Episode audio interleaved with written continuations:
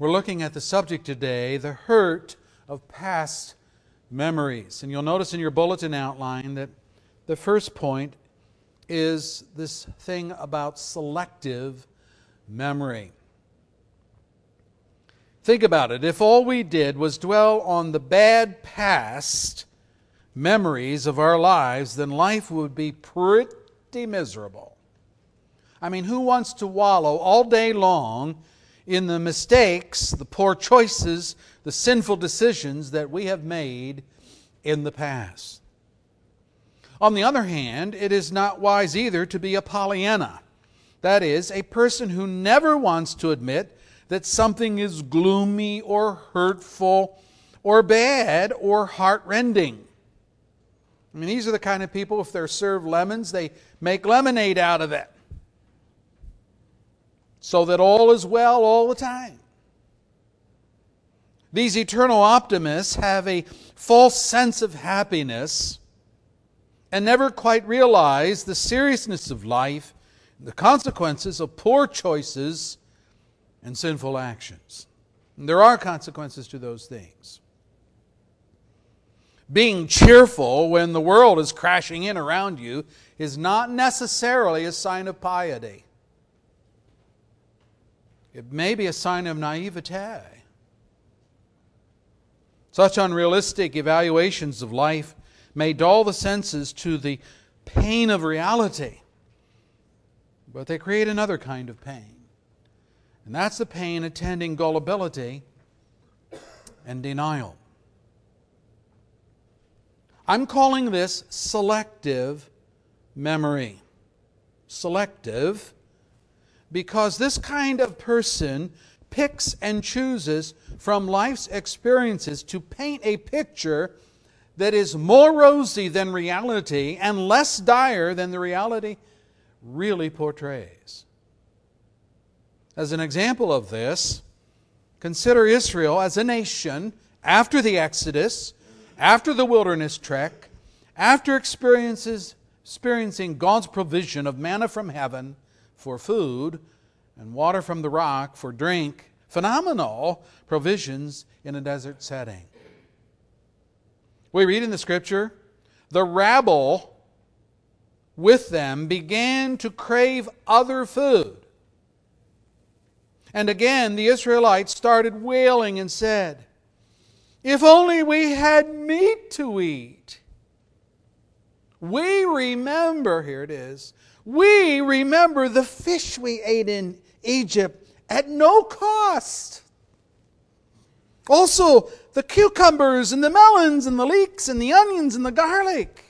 But now, now we have lost our appetite. We never see anything but this, this manna. Numbers 11, verse 4, 4 and 5. This is an astonishing statement indeed. God sent Moses to emancipate them from the slavery and indentured servitude of the Egyptian taskmasters. And what is it that they choose to remember? Fish, cucumbers, melons, garlic. At no cost. No cost. How did they define cost? Well, because they did not have to go to the local market and buy their produce like the freemen of Egypt, did that mean that their meals were free?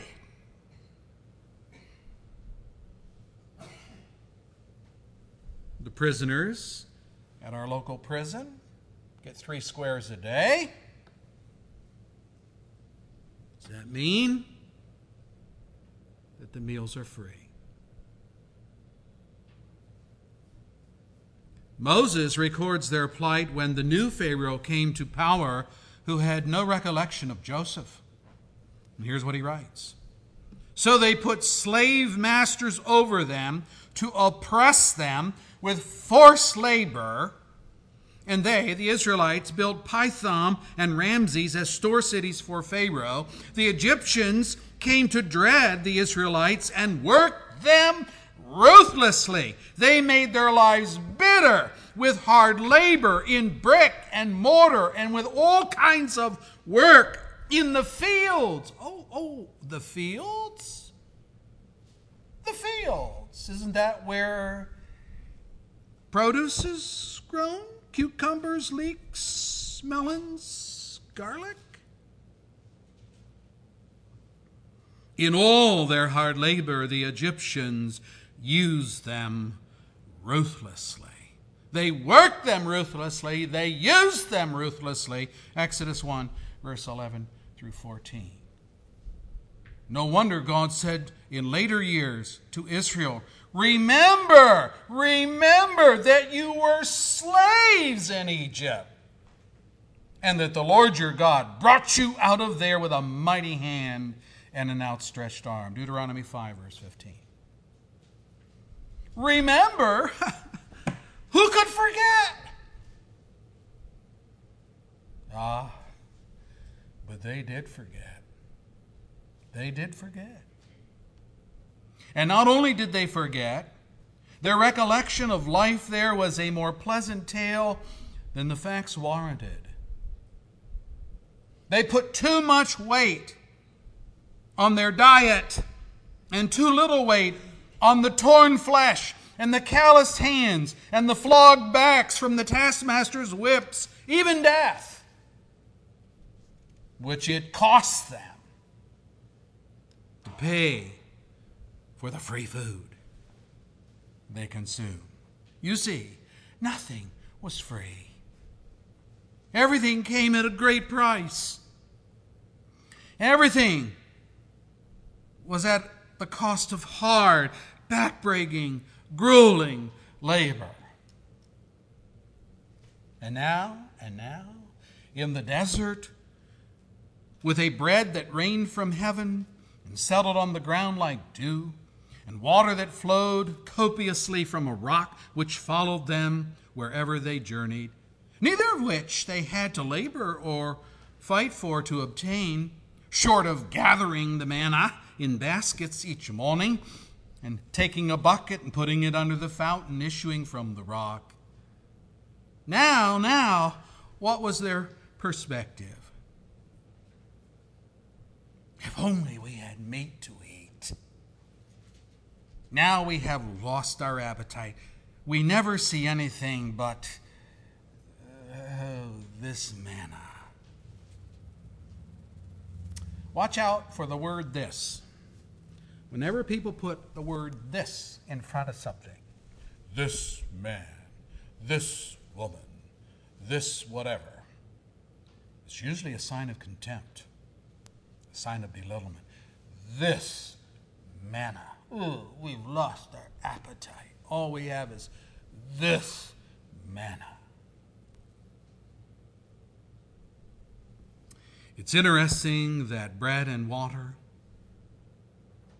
and healthy, wholesome bodies that did not age or get sick, clothes and sandals that did not wear out, to name some other things, was not enough for these people to be thankful.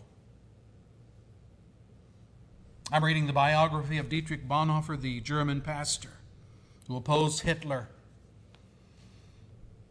and was confined to a number of concentration camps by the Nazis. How thankful he was to receive a bowl of watered down potato soup and a moldy crust of bread.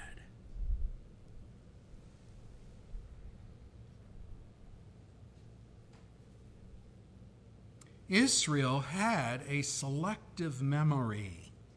They remembered the food of Egypt's rich farms, and they forgot the blood and the tears by which they paid for every morsel. And they forgot something else. They forgot the hard fought battle of wills between God and Pharaoh and the mighty miracles that God had to perform to secure their freedom. In later years, with the nation of Israel, when it was but a memory, Nehemiah in captivity reflected And here's what he wrote They refused to listen, and they failed to remember the miracles that you performed among them. They became stiff necked and in their rebellion appointed a leader in order to return to their slavery. We can hardly believe this. But he's telling it true. They appointed a leader in order to return to their slavery. But you are a forgiving God, gracious and compassionate, slow to anger and abounding in love. Therefore, you did not desert them even when they cast for themselves an image of a calf and said, This is your God who brought you out of Egypt, or when they committed awful blasphemies. Because of your great compassion, you did not abandon them in the desert. By day, the pillar of cloud did not cease to guide them on their path, nor the pillar of fire by night to shine on them the way they were to take. You gave your good spirit to instruct them. You did not withhold your manna from their mouths, and you gave them water for their thirst. For forty years you sustained them in the desert. They lacked nothing. Their clothes did not wear out, nor did their feet become swollen. Nehemiah 9, 17 through 21. Now there's a guy that's got good reflection, good use of memory. Moses takes us back to the earlier date of the Exodus itself. When he writes these words Remember today, he says to the Israelites, remember today that your children were not the ones who saw and experienced the discipline of the Lord your God, his majesty, his mighty hand, his outstretched arm, the signs that he performed, and the things that he did in the heart of Egypt, both to Pharaoh, king of Egypt, and to the whole country what he did to the Egyptian army, to its horses and chariots, how he overwhelmed them with the water of the Red Sea as they were pursuing you, and how the Lord brought lasting ruin on them. It was not your children who saw what he did for you in the desert until you arrived at this place, but it was your own eyes that saw all these great things the Lord had done. Deuteronomy 11, verses 2 through 7. Yeah, they saw it firsthand, all these miracles. But Nehemiah says they forgot the miracles. They forgot the strong arm of the Lord that emancipated them. And so, what these two biblical authors, Moses and Nehemiah, are saying is that the Exodus itself and the sustaining providence of God thereafter required the mighty hand of God to execute that. Pharaoh did not say to Moses, Sure, take your people, go, and may the force be with you. No, time and time again, he promised one thing and he delivered another. He promised liberty and he inflicted more servitude. As George would say, you know, some people are so stubborn it takes a two by four right smack between the eyes to get their attention. And this was Pharaoh. Pharaoh budged from his entrenched decision never to free the Israelites, only after God took his firstborn son in judgment. Nine other plagues might have moved less obstinate men, but not Pharaoh. His pride would not let him bend to the will of God until God broke him. Israel had a selective memory.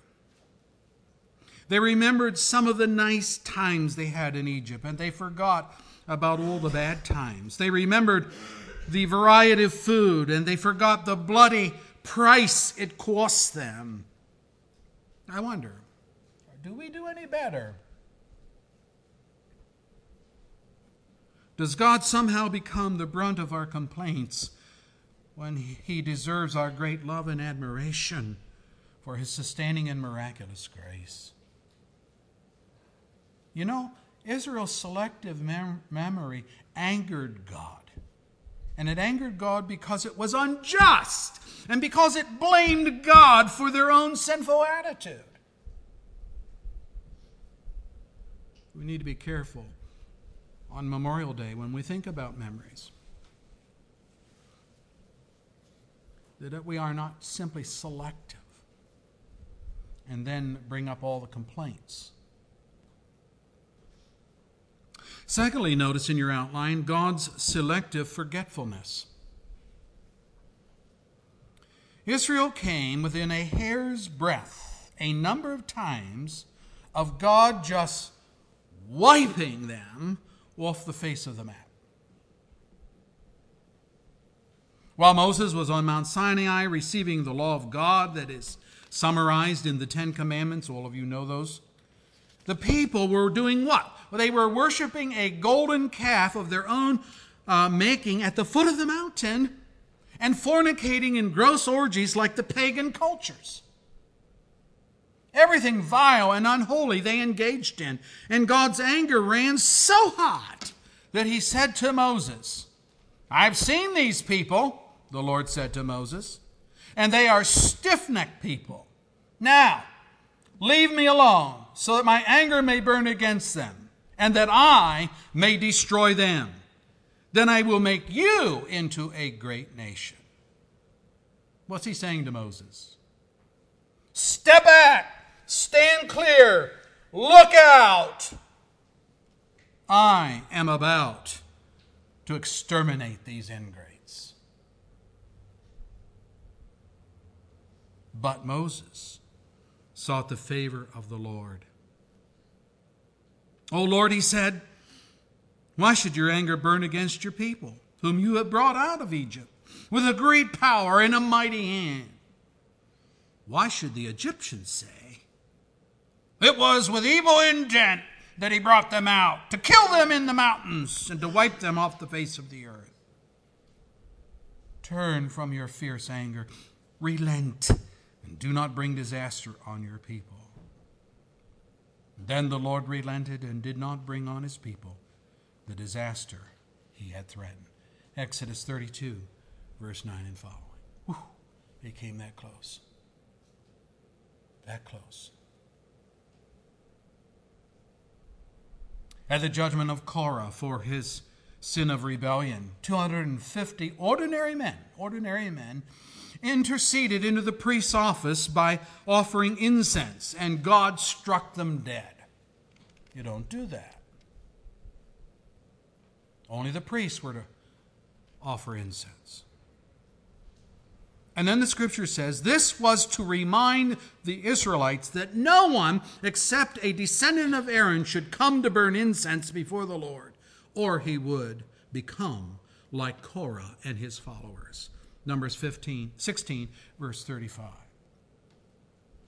Well, God struck him dead, but this didn't sit well with the people because the next verse says The next day, the whole Israelite community grumbled against Moses and Aaron, saying, You have killed the Lord's people. Number 16, verse 41. And God, hearing that, picks up in verse 44. The Lord said to Moses, Get away from this assembly so that I can put an end to them at once.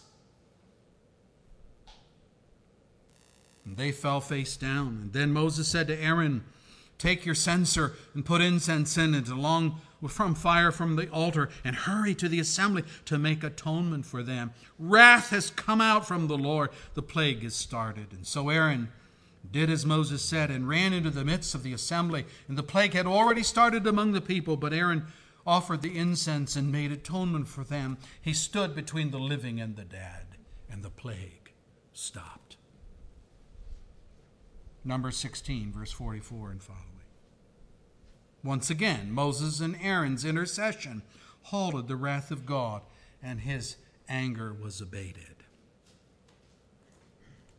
Now, none of us would argue that God had no right to be angry as to determine to annihilate Israel. They had lived up to God's definition of them as being stiff necked and rebellious. They opposed God at every turn. They were self centered religious people who substituted their own brand of righteousness for God's and expected God to take that. But instead of annihilation, God forgave Israel's sins and chose to forget. He chose to forget their transgressions. Brethren, it's called mercy. Mercy is undeserved grace.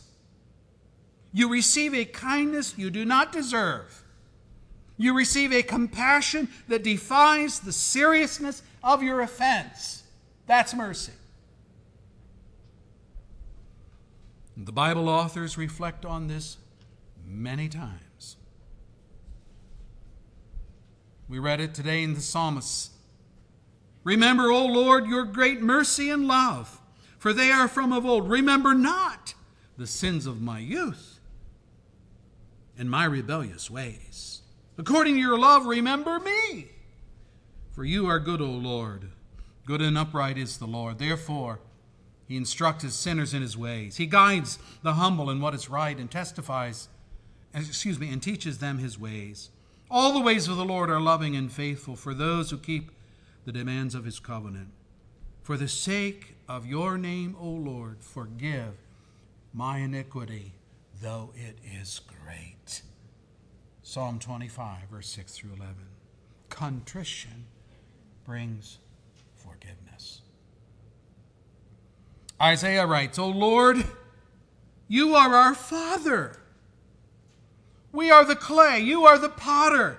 We are the work of your hand. Do not be angry beyond measure, O Lord. Do not remember our sins forever. Oh, look upon us, we pray, for we are all your people. Isaiah 64, verse 8 and 9. Jeremiah voices a similar prayer. Have you rejected Judah completely?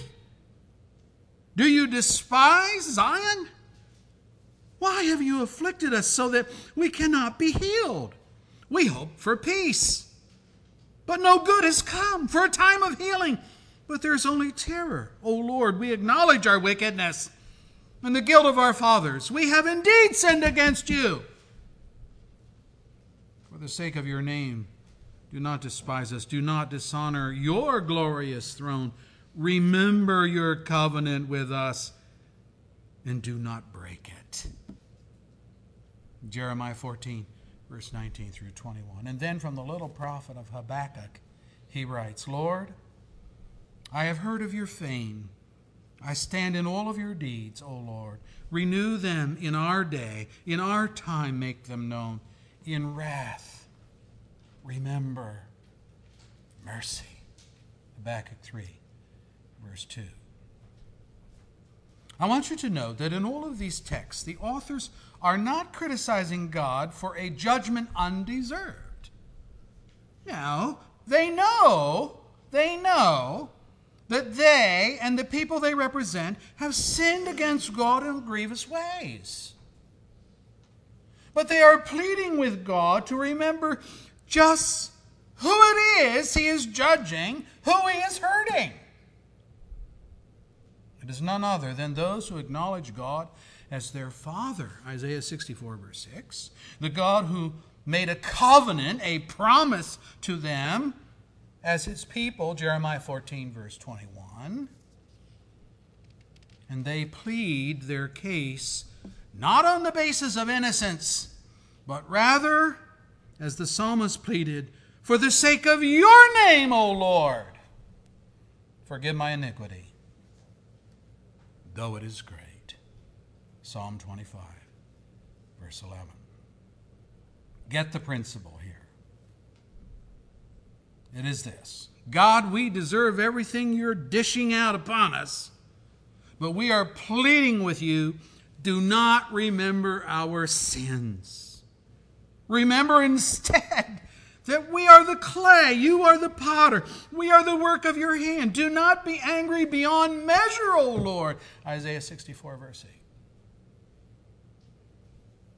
8. It is an appeal to selective forgetfulness. Forget our rebellion.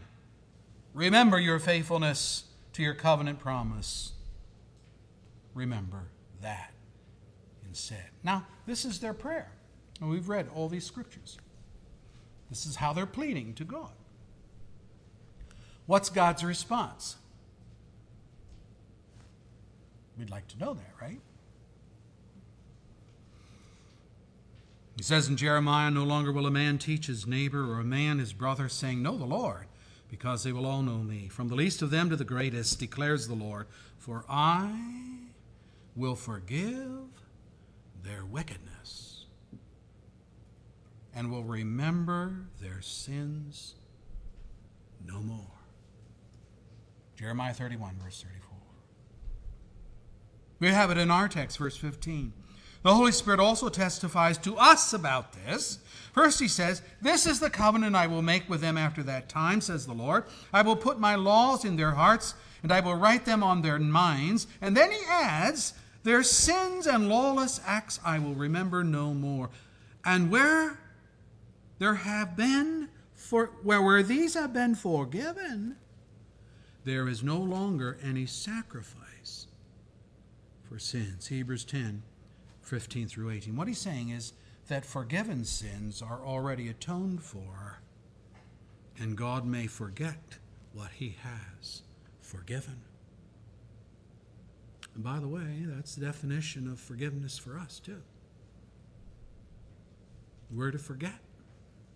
You ever hear someone say, Well, I'll forgive you, but I'll never forget what you did to me? Well, let me tell you, that person does not understand forgiveness. Again, Isaiah writes, Remember these things, O Jacob, for you are my servant, O Israel. I have made you, and you are my servant, O Israel. I will not forget you. I have swept away your offenses like a cloud, and your sins like the morning mist. Return to me, for I have redeemed you. Sing for joy, O heavens, for the Lord has done this. Shout aloud, O earth beneath. Burst into song, you mountains, you forests, and all you trees, for the Lord has redeemed Jacob.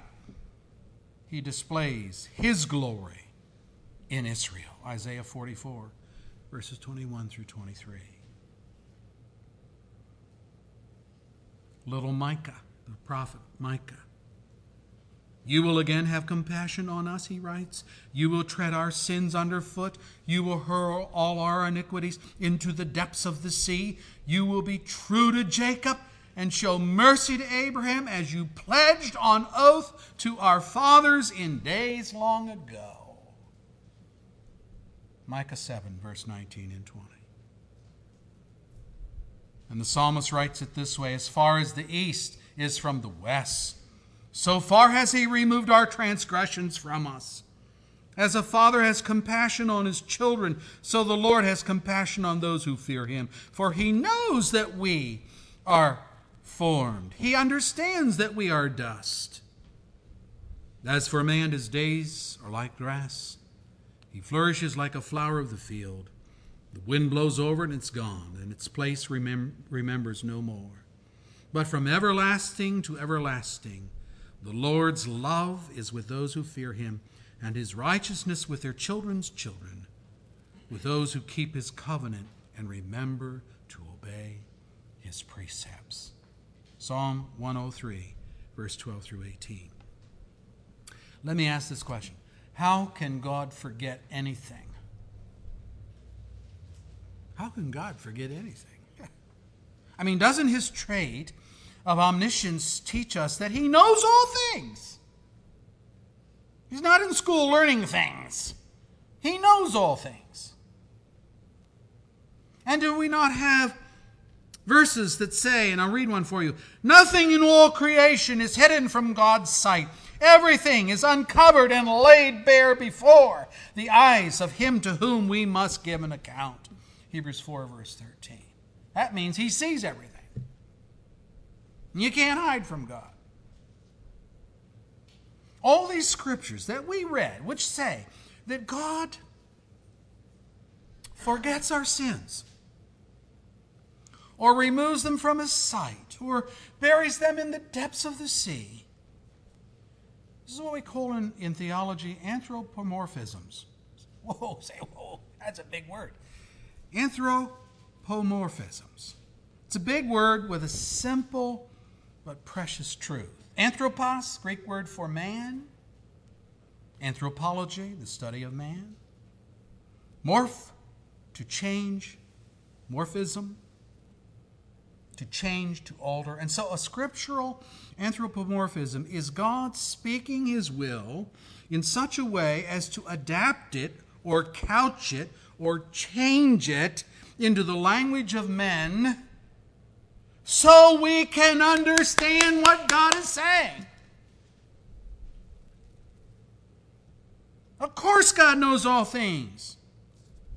And he does not suffer from dementia or Alzheimer's, so he forgets nothing.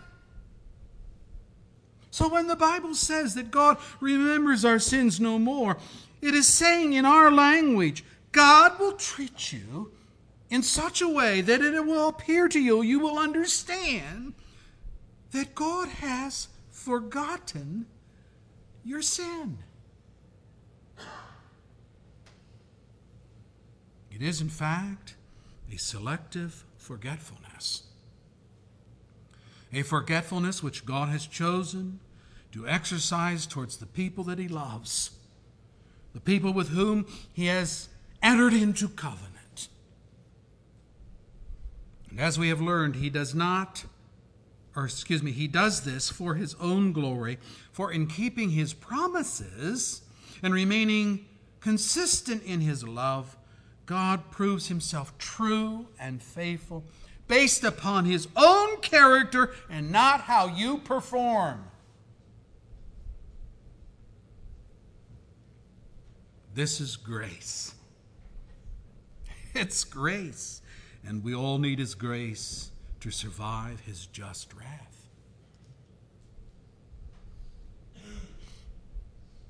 Listen to the psalmist. He, he has it in encapsulated form. Here's what he says Speaking of God, He does not treat us as our sins deserve or repay us according to our iniquities.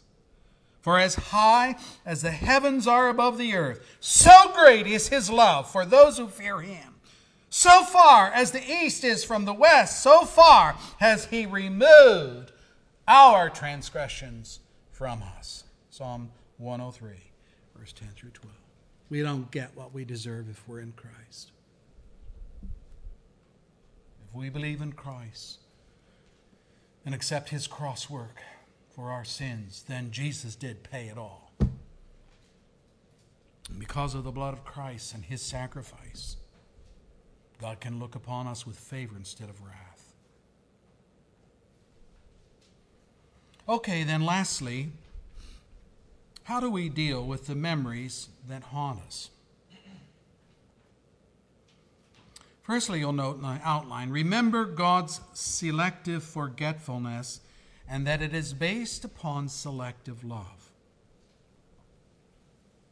There's a stark, stark contrast in the Bible between how God relates to the children of promise and how he relates to the nations even within Abraham's descendants, one generation removed, God made this declaration I have loved you, says the Lord. But you ask, How have you loved us? Was not Esau Jacob's brother, the Lord says? Yet I have loved Jacob, but Esau I have hated. And I have turned his mountains into a wasteland and left his inheritance to the desert jackals. Edom, Edom would be the nation that came from Esau. Edom may say, Though we have been crushed, we will rebuild the ruins. But this is what the Lord Almighty says They may build, but I will demolish. They will be called the wicked land, a people always under the wrath of the Lord. Malachi 1, verse 2 through 4. And that's because of what the Bible says about Esau. He was a wicked and godless man. The New Testament account adds this explanation. Before the twins, that's Jacob and Esau, before the twins were born or had done anything good or bad, in order that God's purpose in election might stand, not by works, but by him who calls, she, Rebekah, was told, The older will serve the younger. Just as it is written, Jacob I loved, but Esau I hated. Romans 9, verse 11 through 13. Now, this certainly does not mean that Jacob lived his life as a saint. He wasn't a saint, he was a scoundrel. He was a liar. He was a deceiver, a cheat, a wheeler dealer, greedy, self self absorbed until God saved him. By the way, all of us are all of us Christians are that. Maybe not these particular sins that were true of Jacob, but we're sinners. We're not saints. But you see, that is the point. God set his affection upon Jacob for nothing noteworthy in Jacob, but simply on the premise of God's sovereign choice. For he says to Moses, I will have mercy on whom I have mercy, and I will have compassion on whom I have compassion. Romans 9, verse 15. It's, it's my decision.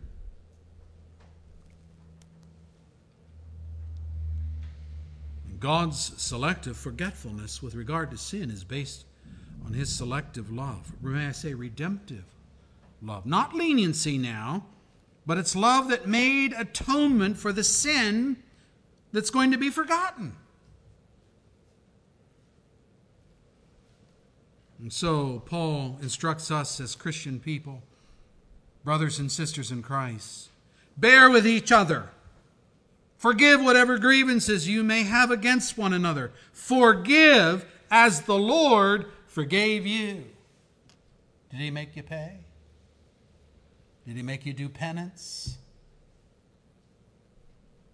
As if anything we did could satisfy the holiness of God.